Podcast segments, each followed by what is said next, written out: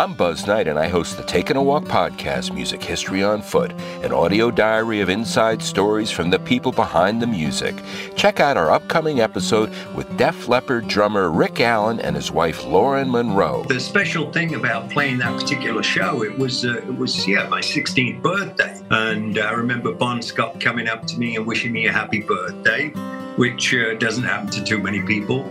After sound check, I went down just to check on my drum kit, and there was this guy on his hands and knees checking out the drums, and, and he turned round, and it was Mitch Mitchell. Well, I found my musical voice when I was really young. I started writing songs, and I got a guitar when I was five, and it just, I, it's like I knew I knew how to express myself in that way very easily at a young age. Check out our upcoming episode of the Taking a Walk podcast with Def Leppard's Rick Allen and his wife Lauren Monroe on the iHeartRadio app or wherever you get your podcasts.